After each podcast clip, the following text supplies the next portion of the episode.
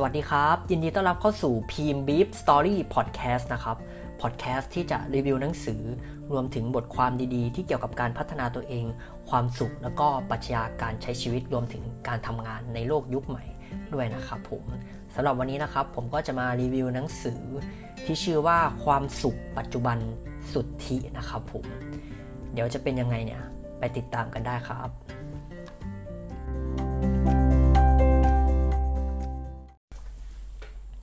ก็สำหรับหนังสือความสุขปัจจุบันสุทธินะครับก็เขียนโดยอาจารย์นพดลล่มโพนะครับซึ่งถ้าหากใครเป็นคนที่ติดตามพอดแคสต์ฟังพอดแคสต์บ่อยๆเนี่ยก็คงจะรู้จักช่องนพดลสตอรี่พอดแคสต์ใช่ไหมครับก็จริงๆแล้วเนี่ยเป็นหนึ่งในท็อปพอดแคสต์ของเมืองไทยนะครับสำหรับช่องนี้ไปติดตามกันได้นะครับเป็นพอดแคสต์ดีๆผมก็ติดตามอยู่นะครับแล้วก็เป็นแฟนคลับของอาจารย์ด้วยก็เลยได้ซื้อหนังสือเล่มนี้มาอ่านนะครับสำหรับประวัติของผู้เขียนนะครับอาจารย์นพดลล่มโพเนี่ยก็เป็นอาจารย์ประจำคณะมหาเอ้ยประจำคณะบริหารธุรกิจมหาวิทยาลัยธรรมศาสตร์นะครับแล้วก็อาจารย์เนี่ยก็เป็นคนเป็นนักเขียนนะครับเป็นคนทำพอดแคสต์ด้วยพอดแคสเตอร์นะครับแล้วก็เป็นนักวิจัยรวมถึงเป็นผู้ประกอบการสตาร์ทอัพที่ชื่อว่า ซี สกอร์ ด้วยนะครับซึ่ง ซี สกอร์ เนี่ยก็เป็นซอฟต์แวร์ที่เอาไว้วัดผลเกี่ยวกับ โอ เค อาร์ ในองค์กรนะครับสำหรับใครสนใจเนี่ยก็ลองไปศึกษาเพิ่มเติมได้นะครับที่ช่องนพดล Story Podcast นะครับส่วนสำหรับหนังสือนะครับที่ผมจะมารีวิววันนี้เนี่ยที่มาของชื่อหนังสือความสุขปัจจุบันสุทธิเนี่ยมันก็เหมือนกับค่าเงินใช่ไหมครับที่ในอนาคตมันจะด้อยค่าลงเรื่อยๆใช่ไหมครับเหมือนเงินเฟ้อขึ้นเงินก็ด้อยค่าลงใช่ไหมครับความสุขปัจจุบันสุทธิมันก็เลยล้อมาจากค่าเงินปัจจุบันสุทธินั่นเองนะครับก็เดี๋ยวจะเข้าสู่เนื้อหาในหนังสือเลยนะครับก็สำหรับการรีวิวในพอดแคสต์ อี พี นี้เนี่ยผมก็จะเอาเฉพาะบทที่ผมคิดว่าน่าสนใจนะครับแล้วก็คิดว่าน่าจะมีประโยชน์กับเพื่อนๆเนี่ยมาเล่าให้ฟังนะครับผมจะไม่ได้อ่านทั้งเล่มนะครับผมสำหรับใครที่อยากอ่านทั้งเล่มเนี่ยก็สามารถซื้อได้นะครับที่ร้านขายหนังสือชั้นนำก็สำหรับบทแรกนะครับผมสิ่งที่ควรรู้ก่อนที่จะออกจากคอมฟอร์ตโซนครับในปัจจุบันนะครับโลกการพัฒนาตัวเองเนี่ยเราอาจจะได้ยินคำว่าคอมฟอร์ตโซนเนี่ยเยอะมากเลยใช่ไหมครับซึ่งอาจารย์เนี่ยเขาก็ได้เตือนสตินะครับแล้วก็ได้บอกเราว่าการออกไปคอมฟอร์ตโซนเนี่ยมันไม่ใช่ไม่ดีนะครับแต่ว่าเราควรจะถามสามคำถามนี้กับตัวเองก่อนที่จะไปนะครับก่อนที่จะออกไปนะครับคำถามแรกก็คือเราจะออกจากคอมฟอร์ตโซนเนี่ยไปทำไมนะครับบางคนเนี่ยบอกว่าเฮ้ยออกไปจากคอมฟอร์ตโซนเนี่ยออกไปเลยจะได้ไปเจอสิ่งใหม่ๆไปเรียนรู้สิ่งใหม่ๆนะจะได้พัฒนาตัวเองแบบก้าวกระโดดไงอะไรอย่างนี้นะครับแต่จริงๆแล้วอาจารย์อยากให้ถามตัวเองก่อนนะครับว่าสิ่งใหม่ๆที่ว่าเนี่ยมันเป็นสิ่งที่เราต้องการจริงๆหรือเปล่านะครับหรือว่ามันไม่ได้เป็นสิ่งที่เราต้องการนะครับเช่นเฮ้ยนายทำงานประจำคนนี้ทำงานประจำเนี่ยควรจะออกจากคอมฟอร์ตโซนเนี่ยไปเป็นนักธุรกิจสิเหมือนเฮ้ยเราอ่านหนังสือพ่อรวยสอนลูกจบปิดเล่มปุ๊บไปทำธุรกิจเลยอย่างนี้เนี่ยเราลองถามตัวเองก่อนนะครับว่าเราต้องการที่จะเป็นนักธุรกิจจริงๆหรือเปล่าเราต้องการที่จะเป็นคนที่แบกรับความเสี่ยงขององค์กรเป็นผู้นำของคนจริงๆหรือเปล่ามันใช่เราหรือเปล่านะครับคือไม่ใช่ว่าบางทีเนี่ยหนังสือตะวันตกหลายๆเล่มเนี่ยจะแนะนำให้เราเป็นผู้ประกอบการใช่ไหมครับถึงจะประสบความสำเร็จทางด้านการเงินแต่จริงๆแล้วมันอาจจะไม่ใช่ก็ได้นะครับเป็นพนักงานที่เป็นพนักงานประจำเป็นทหารเป็นอะไรก็ตามครับบางทีเนี่ยอาจจะเป็นสิ่งที่เราชอบแล้วก็เราก็ดูแลด้านการเงินของเราไปด้วยได้นะครับแล้วก็อีกคำถามหนึ่งนะครับที่เราควรถามกับตัวเองนะครับก็คือเราพร้อมแค่ไหนที่จะออกจากคอมฟอร์ตโซนครับผมไม่ใช่ว่าเหมือนตัวอย่างเดิมเนี่ยเราอ่านหนังสือพ่อรวยสอนลูกจบนะครับปิดเล่มปุ๊บพรุ่งนี้ไปเป็นนักธุรกิจเลยอย่างนี้เนี่ยเราพร้อมหรือเปล่าครับที่จะเป็นนักธุรกิจเราพร้อมที่จะมีความเสี่ยงหรือเปล่านะครับเราอาจจะมีลูกนะครับมีครอบครัวแล้วเพราะฉะนั้นเนี่ยสิ่งที่อาจารย์แนะนำก็คือเมื่อถามตัวเองว่าเราพร้อมแค่ไหนแล้วเนี่ยถ้าคำตอบคือเฮ้ยเราพร้อมมากโอเคอันนั้นอาจจะ ทำได้เลยนะครับแต่ว่าถ้าสมมติว่าเรายังมีครอบครัวอยู่หรือว่ายังมีคิดว่ามันยังมีความเสี่ยงอยู่แล้วมันก็ไม่ค่อยคุ้มเท่าไหร่ถ้าสมมติว่าออกจากคอมฟอร์ตโซนแล้วมันพลาดเนี่ยเราก็ลองเริ่มทำอะไรจากเล็กๆก่อนนะครับเช่นเราอยากจะเป็นนักธุรกิจใช่ไหมครับเราก็ลองใช้เวลาเสาร์อาทิตย์นะครับผมศึกษาเกี่ยวกับเรื่องการลงทุนธุรกิจแล้วก็ค่อยๆเริ่มขายของออนไลน์ก่อนจากในเว็บหรือจากอะไรที่มันต้นทุนต่ำนะครับหรืออาจจะไม่ต้องใช้ต้นทุนเลยอะไรอย่างนี้นะครับลองดูเล็กๆก่อนว่าเอ้ยมันใช่เราหรือเปล่าแล้วก็ค่อยๆพัฒนาไปเรื่อยๆนะครับแล้วเมื่อวันหนึ่งนะครับผมที่เราพร้อมเต็มที่แล้วเนี่ยมันมีรายได้เข้ามาแล้วมันเราคิดว่ามันมั่นคงแล้วเนี่ยเราค่อยออกมาทำแบบเต็มตัวอย่างนี้ก็จะไม่สายนะครับก็ยังไม่สายเกินไปแล้วก็ข้อสุดท้ายนะครับที่เราควรจะถามตัวเองก่อนที่จะออกจากคอมฟอร์ตโซนก็คือออกนอกคอมฟอร์ตโซนแล้วเนี่ยเราจะเสียอะไรไปบ้างนะครับซึ่งจริงๆแล้วหลายๆคนอาจารย์ก็บอกว่าหลายๆคนเนี่ยไม่ค่อยได้ถามตัวเองเกี่ยวกับคำถามข้อนี้นะครับคือบางทีเนี่ยออกไปแล้วเนี่ยคนส่วนใหญ่ก็จะคิดว่ามันจะไปเสียอะไรใช่ไหมครับออกไปแล้วสมมุติออกจากงานประจำไปแล้วเนี่ยไปทำธุรกิจเนี่ยเอ่อถ้ามันเจ๊งก็กลับมาทำงานประจำใหม่ก็ดูจะไม่เสียอะไรนี่แต่จริงๆแล้วมันมีสิ่งที่เสียไปอยู่นะครับแล้วก็เป็นสิ่งที่สำคัญที่สุดในโลกนี้ด้วยนั่นก็คือเวลานั่นเองครับเราจะเสียสูญเสียเวลาไปนะครับอย่างน้อยที่สุดเราจะต้องสูญเสียเวลาแน่นอนนะครับเวลาที่จะเอาไปเอ่อทำงานให้ก้าวหน้าหรือว่าเราอาจจะสูญเสียคอนเนคชันบางส่วนของเพื่อนไปหรือแม้กระทั่งเรากลับมาทำงานเนี่ยอาจจะไม่มีตำแหน่งว่างแล้วเราอาจจะต้องไปทำงานอื่นหรือไปเอ่อมันก็จะมีการเทรดออฟนะครับเป็นเรื่องของได้อย่างเสียอย่างครับเพราะฉะนั้นเนี่ยอาจารย์ก็เลยเตือนสตินะครับว่าไม่ต้องรีบนะครับที่จะออกจากคอมฟอร์ตโซนนะครับแต่ให้ถามสามคำถามนี้ก่อนนะครับถ้าเราตอบได้ทั้งสามข้อนะครับแล้วคิดว่าตัวเองพร้อมแล้วเนี่ยพร้อมจริงๆแล้วพร้อมที่จะแบกรับความเสี่ยงแล้วเราค่อยออกจากคอมฟอร์ตโซนไปเรียนรู้เรื่องราวใหม่ๆนะครับอย่าลืมนะครับว่าการออกจากคอมฟอร์ตโซนเนี่ยเป็นเรื่องที่ดีแต่ต้องออกอย่างมีสตินั่นเองครับสำหรับบทต่อมานะครับผมก็คือตามหาอิคิไกนะครับในเย็นวันศุกร์นั่นเองสำหรับคำว่าอิคิไกเนี่ยเพื่อนๆอาจจะได้ยินมาค่อนข้างบ่อยนะครับในช่วงนี้ก็สำหรับเพื่อนๆที่ไม่รู้นะครับอาจารย์เขาก็ได้ให้ความหมายของคำว่าอิคิไกไว้ด้วยนะครับในบทนี้ก็คืออิคิไกเนี่ยเป็นคำของคนญี่ปุ่นนะครับผมแต่ว่าคนที่ทำให้อิคิไกมันดังเนี่ยไม่ใช่คนญี่ปุ่นนะครับแต่เป็นนักเขียนชาวต่างชาตินะครับที่ชื่อว่าคุณเฮกเตอร์กาเซียแล้วก็คุณฟรานเซสมิลานนะครับถ้าอ่านชื่อผิดขออภัยด้วยนะครับผมซึ่งเป็นชาวต่างชาติทั้งคู่นะครับเขาไปศึกษานะครับว่าทำไมคนญี่ปุ่นเนี่ยโดยเฉพาะชาวโอกินาวาเนี่ยถึงเป็นคนที่เป็นประชากรที่มีเอ้ยมีเป็นเกาะที่มีประชากรที่อายุยืนที่สุดในโลกนะครับเขาก็ไปศึกษานะครับซึ่งเขาก็ออกมาเขียนในหนังสือ Ikigai The Japanese Secret to a Long and Happy Life นะครับว่าจริงๆแล้ว Ikigai เนี่ยคือพื้นที่ทับซ้อนของสี่อย่างนี้ครับก็คือหนึ่งสิ่งที่เรารักสองสิ่งที่เราเก่งสามสิ่งที่โลกต้องการนะครับแล้วก็สี่สิ่งที่สร้างเงินให้เราได้นะครับเมื่อสี่สิ่งนี้รวมกันก็จะกลายเป็นคำว่า Ikigai นะครับทวนให้อีกรอบนะครับสิ่งที่เรารักสิ่งที่เราเก่งสิ่งที่โลกต้องการแล้วก็สิ่งที่สร้างเงินให้เราได้นะครับเมื่อสี่สิ่งนี้ทับซ้อนกัน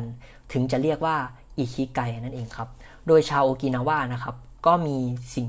ที่เรียกว่าอิคิไกนี่แหละเป็นสิ่งที่ทำให้พวกเขาเนี่ยอายุยืนที่สุดในโลกนั่นเองบางคนนะครับก็ตีความคำว่าอิคิไกเป็นคำสั้นๆง่ายๆว่า เอ่อ เหตุผลที่เราต้องตื่นตอนเช้าเพื่อมาทำสิ่งสิ่งหนึ่งทุกวันนะครับอันนี้ก็อาจจะเป็นอีกนิยามหนึ่งนะครับที่เขาตีความหมายในอิคิไกกันสำหรับอาจารย์ก็ได้ให้ข้อมูลเพิ่มเติมนะครับว่าจริงๆแล้วอิคิไกเนี่ยมันไม่ได้เกี่ยวกับสี่เรื่องที่ทับซ้อนกันที่ผมกล่าวมาข้างต้นเนี่ยเลยนะครับแต่ว่า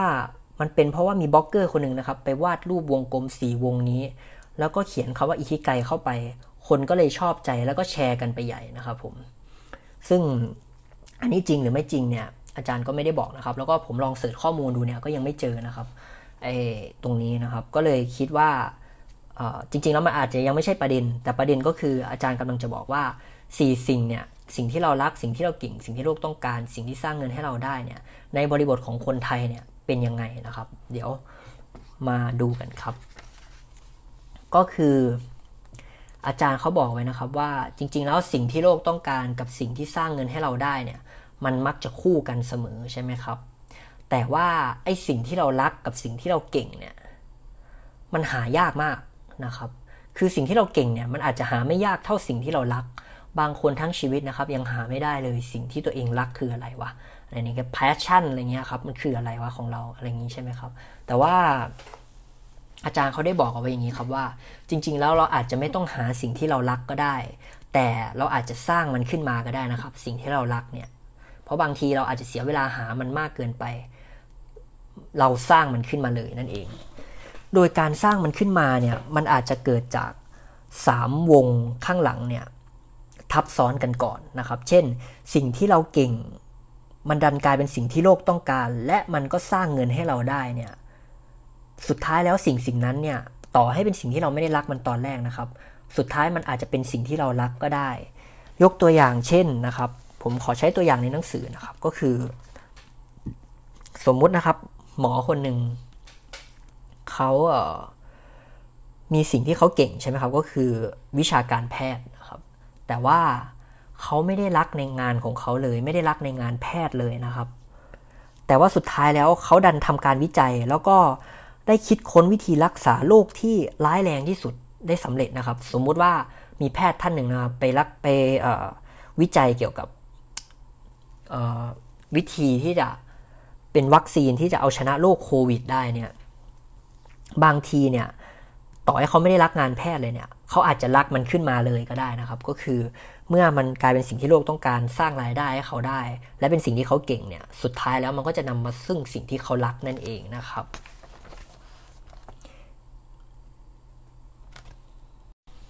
ครับผมสำหรับบทต่อมานะครับก็คือไม่มีเวลาแปลว่าไม่สำคัญนะครับบทนี้ก็ดีมากนะครับสำหรับบริบทของคนไทยในปัจจุบันนะครับที่ทำงานทั้งวันทำงานตั้งแต่แปดโมงยันห้าโมงเย็นสองทุ่มนะครับอะไรอย่างนี้ทำงานวันละแปดชั่วโมงเนี้ยเรามักจะบอกนะครับว่าเราไม่มีเวลาจุดๆๆนะครับเช่นเราไม่มีเวลาออกกำลังกายเลยนะครับอยากออกนะแต่ไม่มีเวลาจริงๆนะครับทำไมไม่ไปหางานพาร์ทไทม์ทำล่ะก็อยากทำอยู่นะแต่ว่าไม่มีเวลาไม่เข้าใจหรออันนี้เป็นตัวอย่างที่อาจารย์ได้ยกมานะครับผมหรืออย่างอ่านหนังสือสิทำให้ชีวิตเราดีขึ้นเยอะเลยนะก็อยากอ่านนะแต่ว่าเวลานอนเนี่ยยังไม่มีเลยจะเอาเวลาที่ไหนไปอ่านหนังสืออย่างนี้ใช่ไหมครับที่เรามักจะเห็นกันอยู่ประจำเลยเนี่ยโดยเฉพาะการออกกำลังกายเนี่ยเห็นบ่อยมากนะครับอาจารย์เนี่ยเขาก็ได้บอกนะครับว่าก็แปลว่าเราไปตั้งสมองอ่ะให้คิดนะครับว่าเพราะการออกกำลังกายมันไม่สำคัญมันไม่สำคัญกับเรานะครับเราก็เลยไม่มีเวลากับมันนะครับเทคนิคที่อาจารย์เขาให้นะครับก็คือการสร้างเดดไลน์ขึ้นมานะครับสำหรับสิ่งสิ่งนั้นอาจารย์เนี่ยเขาพบนะครับว่าที่เราไม่มีเวลาทำอะไรสักอย่างเนี่ยก็เป็นเพราะว่าเราไม่ได้เอามันใส่ลงไปในตารางในชีวิตประจำวันของเรานั่นเองนะครับสังเกตดูเด็กๆนะครับประถมเนี่ยทำไมเด็กๆทุกแทบจะทุกคนเลยอ่ะเขามีเวลาออกกำลังกายนะครับอย่างน้อยอาทิตย์ละหนึ่งครั้งนั่นเป็นเพราะว่าเด็กๆพวกนั้นนะครับเขาถูกใส่ตารางที่ชื่อว่าวิชาพละศึกษาลงไปนั่นเองทำให้เด็กๆเหล่านั้นนะครับแม้ว่าจะไม่อยากออกกำลังกายเนี่ยเขาก็ต้องออกใช่ไหมครับเพราะว่ามันเป็นเดดไลน์ที่เขาจะต้องออกมันเป็นตารางที่เขาต้องทำนะครับทีนี้เนี่ยพอเราเรียนจบเรียบร้อยแล้วเนี่ยเราไม่มีตารางแบบนั้นสิครับเราก็เลยไม่ได้ออกกำลังกายต่อนะครับอาจารย์ก็เลยบอกว่าเทคนิคที่จะทำให้เราได้ทำสิ่งสำคัญนะครับเปลี่ยนสิ่งที่เราคิดว่าไม่สำคัญเนี่ยให้สำคัญก็คือการสร้างเดดไลน์ขึ้นมานั่นเองนะครับแค่นี้เนี่ยเราก็จะเห็นแล้วว่าในหนึ่งวันเนี่ยเราต้องออกกำลังกายนะอย่างเช่นคนส่วนใหญ่เนี่ยก็จะทำงานใช่ไหมครับแปดโมงถึงสี่โมงเย็นอย่างนี้นะครับพอกลับมาบ้านเนี่ยเราไม่มีตารางที่ชื่อว่าการออกกำลังกายไงครับ เราก็ใส่มันเข้าไปว่าห้าโมงถึงหกโมงเย็นเนี่ยออกกำลังกายอย่างนี้มันจะมันจะเป็นสิ่งที่เตือนเรานะครับอย่างน้อยมันจะเป็นสิ่งที่เตือนเราว่าห้าโมงถึงหกโมงเย็นเนี่ยเราต้องทำสิ่งที่สำคัญที่เรียกว่าการออกกำลังกายนะสมองเรามันก็จะเริ่มกระตุ้นแล้วว่าเอ้ยเราจะพลาดสิ่งสำคัญนี้ไปเหรอนะครับและทำไปเรื่อยๆเนี่ย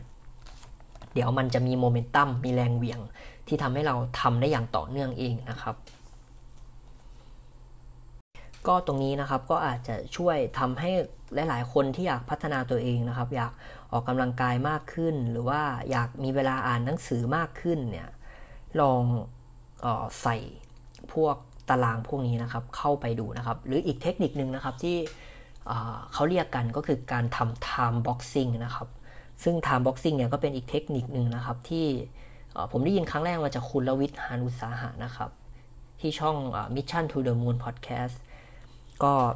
ลองไปเสิร์ชดูได้นะครับใน Google เทคนิคชื่อ time boxing ก็คือเราเหมือนทำตารางเรียนขึ้นมาครับแต่ว่าเราจะมีการจัดลำดับความสำคัญด้วยว่าอะไรสำคัญที่สุดอะไรสำคัญน้อยที่สุดอะไรเร่งด่วนอะไรไม่เร่งด่วนอะไรประมาณนี้นะครับลองไปเสิร์ชดูได้นะครับก็สำหรับบทนี้ก็ประมาณนี้ครับครับผมสำหรับบทต่อมานะครับก็คือทำยังไงนะครับไม่ให้เราล้มเลิกนะครับหรือว่าการทำอะไรให้ต่อเนื่องนั่นเองครับผมสำหรับบทต่อไปนะครับก็คือทำยังไงไม่ให้เราล้มเลิกนะครับแล้วก็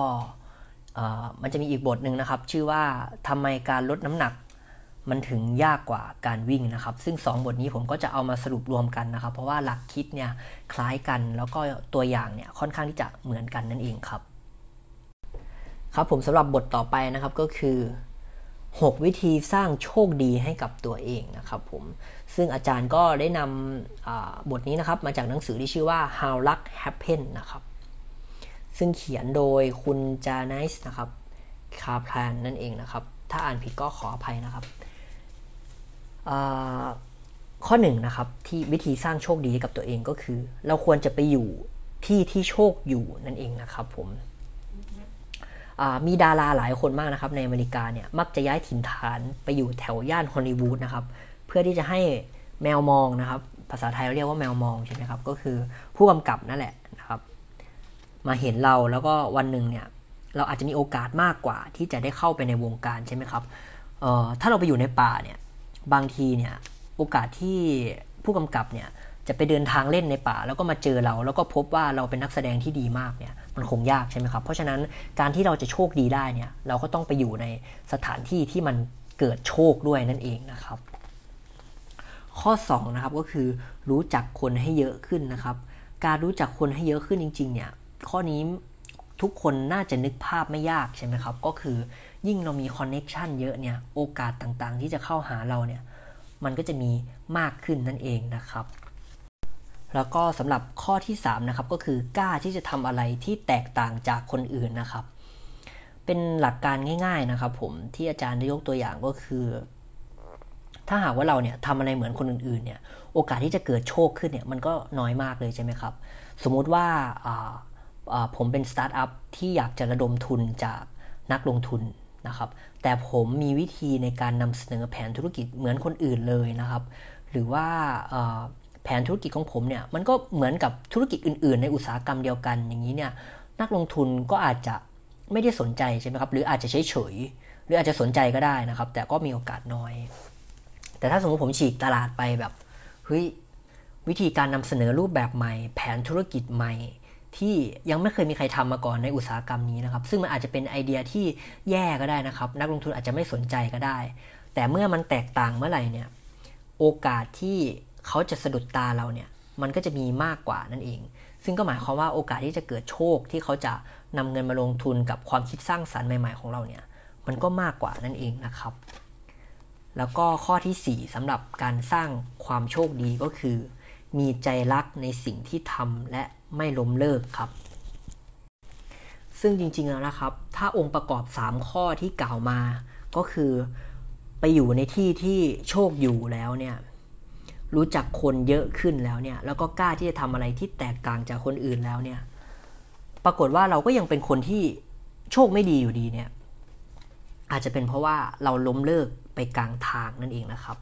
เพ ราะฉะนั้นอาจารย์ก็เลยบอกนะครับว่าเราควรจะทำอะไรให้มันต่อเนื่องด้วยนะครับเราเนี่ยย้ายไปอยู่ฮอลลีวูดเพื่อที่จะให้ผู้กำกับเห็นแล้วนะครับแล้วเราก็รู้จักคนในฮอลลีวูดเนี่ยเยอะแล้วนะครับผมรวมถึงนะครับเราเนี่ยก็ทำอะไรแตกต่างจากคนอื่นแล้วด้วยเนี่ยแต่ปรากฏว่าอาจจะคนเนี่ยอาจจะยังไม่เห็นความสามารถจริงๆของเราก็ได้นะครับแมวมองอาจจะยังเห็นแล้วแต่ว่าอาจจะยังมองเอ้ยก็เหมือนเหมือนคนอื่นนี่ก็แตกต่างอยู่แต่ก็ไม่ได้โดดเด่นอะไรมากอะไรอย่างนี้นะครับแต่ว่ามันต้องมีข้อที่สี่ด้วยนะครับก็คือเราจะต้องทำสิ่งนั้นต่อเนื่องครับเมื่อเขาเห็นว่าเออเริ่มเริ่มต่างแล้วเออรอบที่ หนึ่งพัน เนี่ยที่เขาเห็นการแสดงของเราเนี่ยเขาจะเห็นแล้วว่าไอ้นี่เนี่ย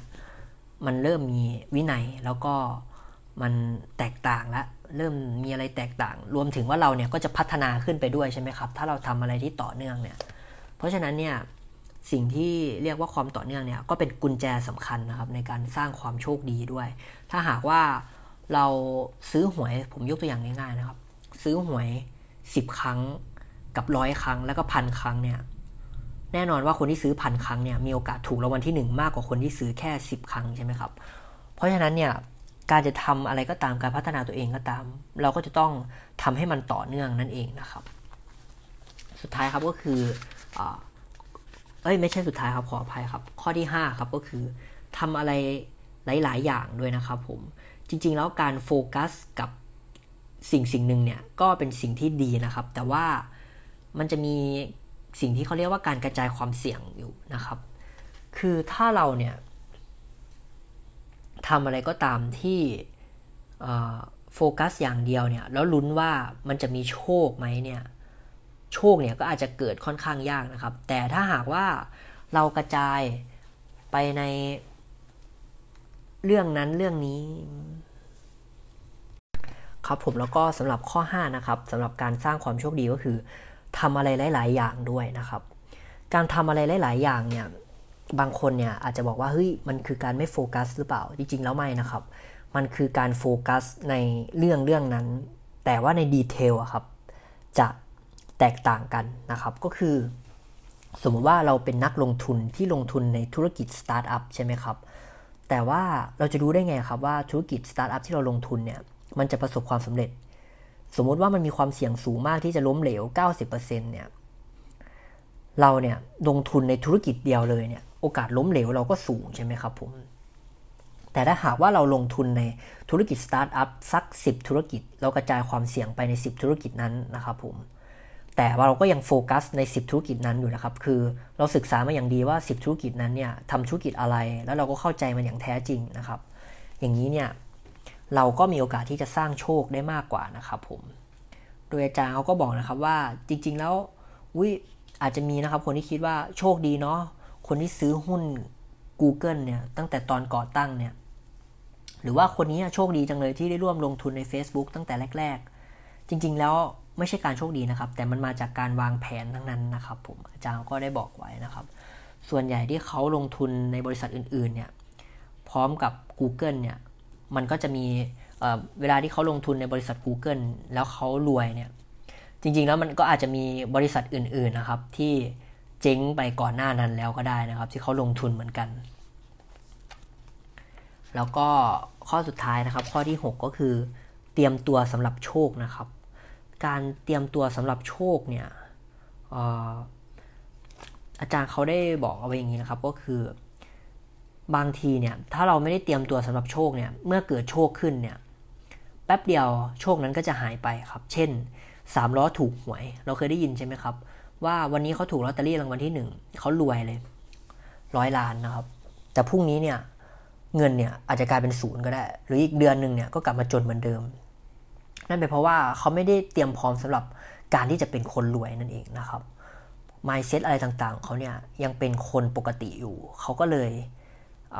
วันอีกเดือนหนึ่งเนี่ยเขาก็เลยใช้เงินจนหมดนะครับเพราะเขาไม่รู้วิธีการบริหารจัดการเงินนั่นก็แปลว่าเขาไม่รู้วิธีสำหรับการบริหารโชคนั่นเองนะครับอาจารย์ได้ให้ตัวอย่างนะครับว่าจริงๆแล้วเนี่ยมันมีเรื่องราวเรื่องราวหนึ่งครับคือการค้นพบยาปฏิชีวนะนะครับครั้งแรกในโลกนี้นะครับค้นพบโดยคุณอเล็กซานเดอร์เฟมมิงนะครับซึ่งเป็นนักชีววิทยานะครับชาวสกอตแลนด์นะครับ เขาเนี่ยได้ลืมจานทดลองนะครับไว้ในเขาได้ทิ้งจานทดลองเนี่ยไว้นะครับเขาลืมแล้วก็มีลาเนี่ยขึ้นนะครับเขาก็เลยพบนะครับว่าอ้าวลาเนี่ยแหละที่เป็นสิ่งที่จะกำจัดแบคทีเรียได้นะครับหลายคนก็เลยบอกว่าเออนี่ไงเพราะว่าอเล็กซานเดอร์เฟมิงโชคดีไงเอาเออจานทดลองเนี่ยทิ้งเอาไว้แล้วมีลาขึ้นก็เลยค้นพบว่าลาเนี่ยมันทำลายแบคทีเรียได้เนี่ยเขาโชคดีนะเนี่ยแต่ว่าถ้าคุณอเล็กซานเดอร์เฟมิงนะครับไม่ได้เตรียมตัวสำหรับโชคเรื่องนี้เนี่ยก็จะไม่เกิดยาปฏิชีวนะขึ้นอยู่ดีครับโดยเบื้องหลังเนี่ยอาจารย์ก็บอกนะครับว่าคุณอเล็กซานเดอร์เฟมิงเนี่ยเขาก็ได้ทำการค้นคว้าแล้วก็พัฒนาต่อไปไม่น้อยนะครับกว่าที่จะมาเป็นยาปฏิชีวนะได้เนี่ยก็ต้องการทำการทดลองไปอีกเยอะมากเลยนะครับผมเพราะฉะนั้นเนี่ยเมื่อเกิดโชคขึ้นแล้วเราก็ต้องเตรียมตัวสำหรับการรับโชคนั้นด้วยนั่นเองนะครับและนี่ก็คือหกวิธีนะครับในการสร้างความโชคดีนะครับผมจะทวนให้อีกรอบนะครับก็คือควรจะไปอยู่ในที่ที่โชคอยู่นะครับแล้วก็รู้จักคนให้เยอะนะครับกล้าที่จะทำอะไรให้แตกต่างจากคนอื่นมีใจรักในสิ่งที่ทำนะครับแล้วก็ไม่ล้มเลิกนะครับทำอะไรหลายๆอย่างกระจายความเสี่ยงนะครับแล้วก็เตรียมตัวสำหรับการรับโชคด้วยนั่นเองครับครับผมแล้วก็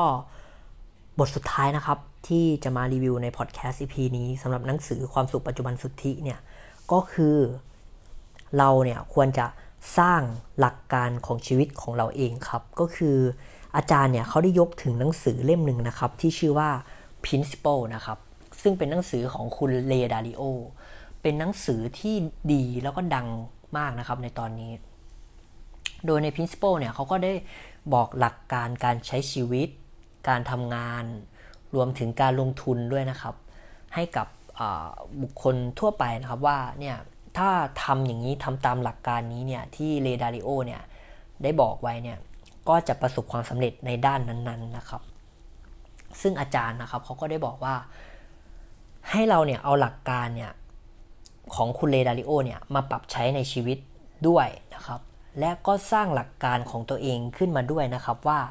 เฮ้ยหลักการที่เราเรียนมาจากคุณเลดาริโอเนี่ยหลักการนี้ใช้แล้วดีเราก็จดไว้นะครับบางอย่างมันอาจจะไม่ตรงกับบริบทของคนไทยเนี่ยเราใช้แล้วมันอาจจะไม่ดีก็ได้เราก็ไม่ต้องใช้มันนะครับผมหลักการชีวิตเนี่ยควรจะเป็นสิ่งที่เราเนี่ยสร้างขึ้นมาเองจากประสบการณ์ของเราเองนะครับ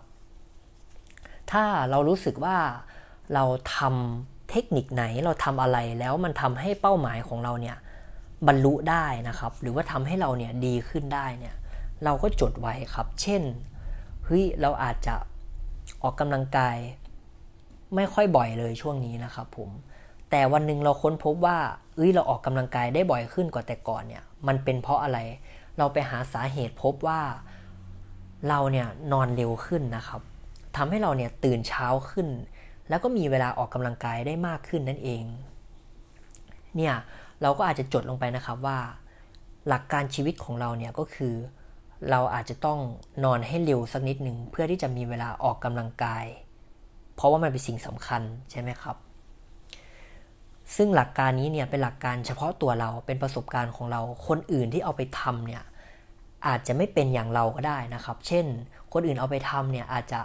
นอนเร็วนะครับแต่เขาก็ตื่นสายเหมือนเดิมนะครับเขาก็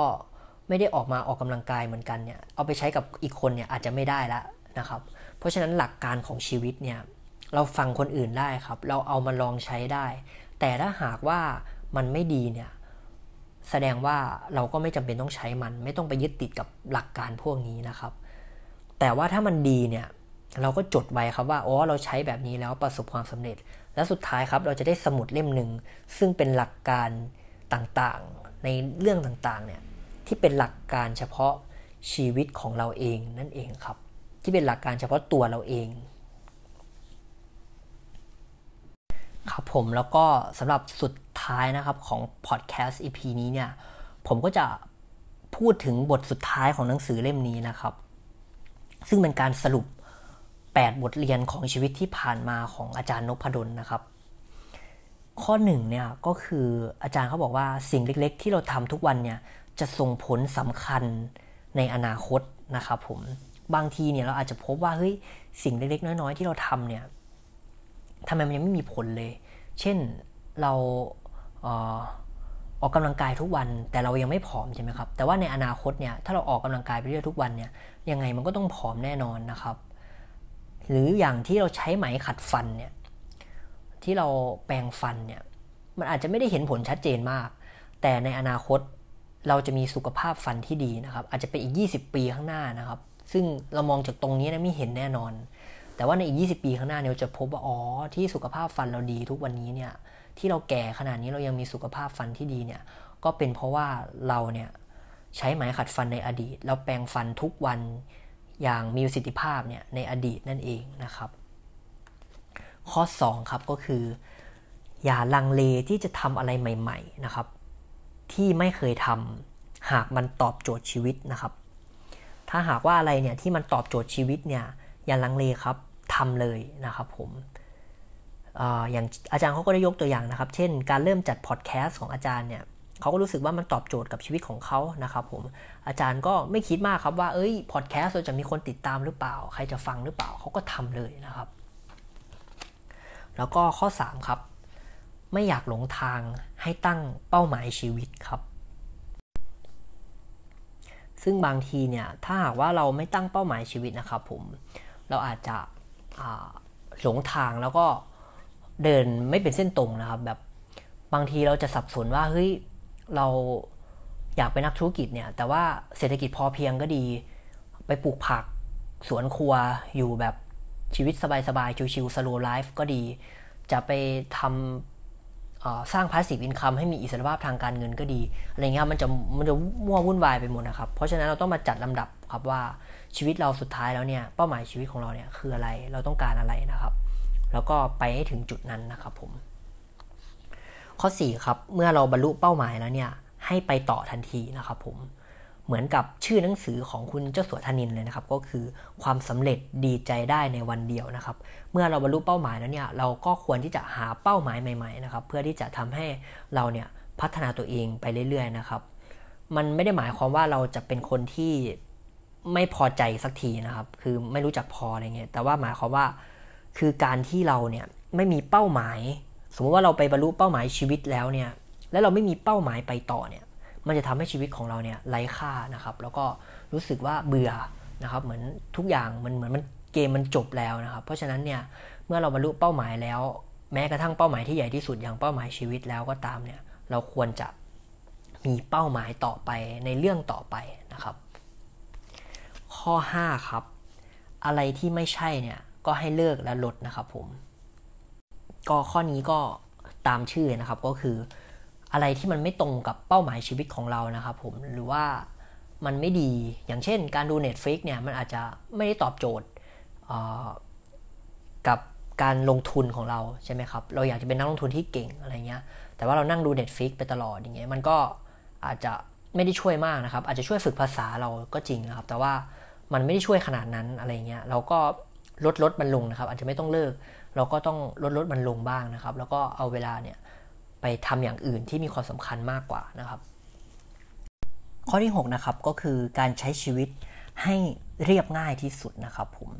ก็คำว่าใช้ชีวิตให้เรียบง่ายที่สุดนะครับอาจารย์ก็ได้ยก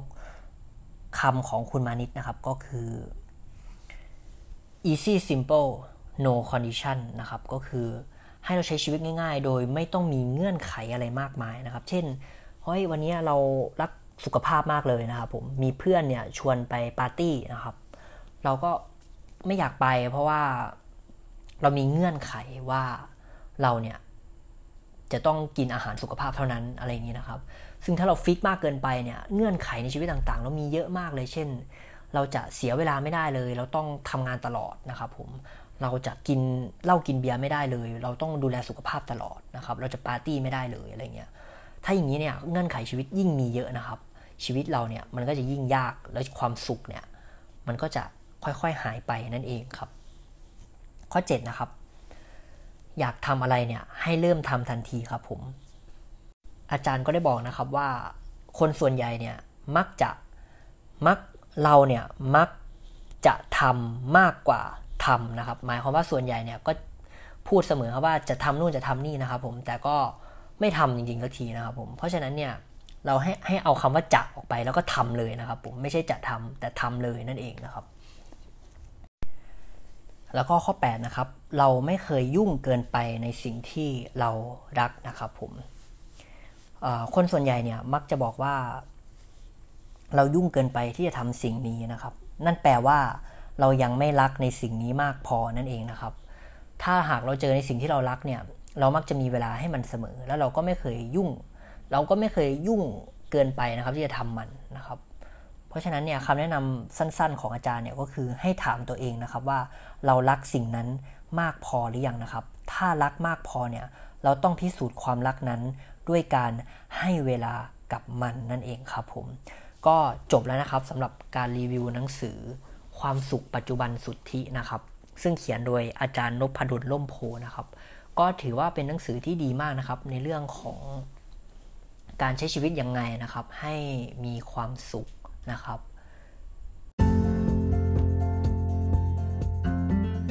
ก็สำหรับหนังสือเล่มนี้นะครับก็ถือว่าเหมือนถูกสรุปมาจากหนังสือดังๆหลายๆเล่มเลยนะครับให้เอามาเข้ากับบริบทของคนไทยอีกรอบหนึ่งนะครับผมก็ผมรู้สึกว่าบางแนวคิดเนี่ยก็ค่อนข้างแปลกนะครับแล้วก็สามารถใช้ได้จริงนะครับอาจารย์นพดลเนี่ยเขาก็เป็นคนที่มองโลกค่อนข้างกว้างนะครับแล้วก็มองโลกในทางสายกลางนะครับเท่าที่ผมลองอ่านดูเพราะฉะนั้นเนี่ยอ่า mindset ในหนังสือเล่มนี้มันจะเป็น mindset ที่ค่อนข้างเปิดนะครับก็คือส่วนใหญ่เหมือนเขียนเป็น framework นะครับให้เราเนี่ยเอาไปคิดต่อกันเอาเองนะครับผมไม่ได้บอกว่าทำอย่างนี้แล้วถูกทำอย่างนี้แล้วผิดนะครับก็เป็นหนังสือที่แนะนำอีกเล่มหนึ่งเลยนะครับก็สำหรับ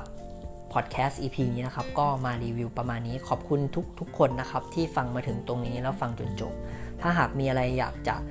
ติชม podcast ของผมนะครับหรืออยากจะ feedback เนี่ยผมก็ยินดีเป็นอย่างมากนะครับผมสำหรับวันนี้ก็สวัสดีครับ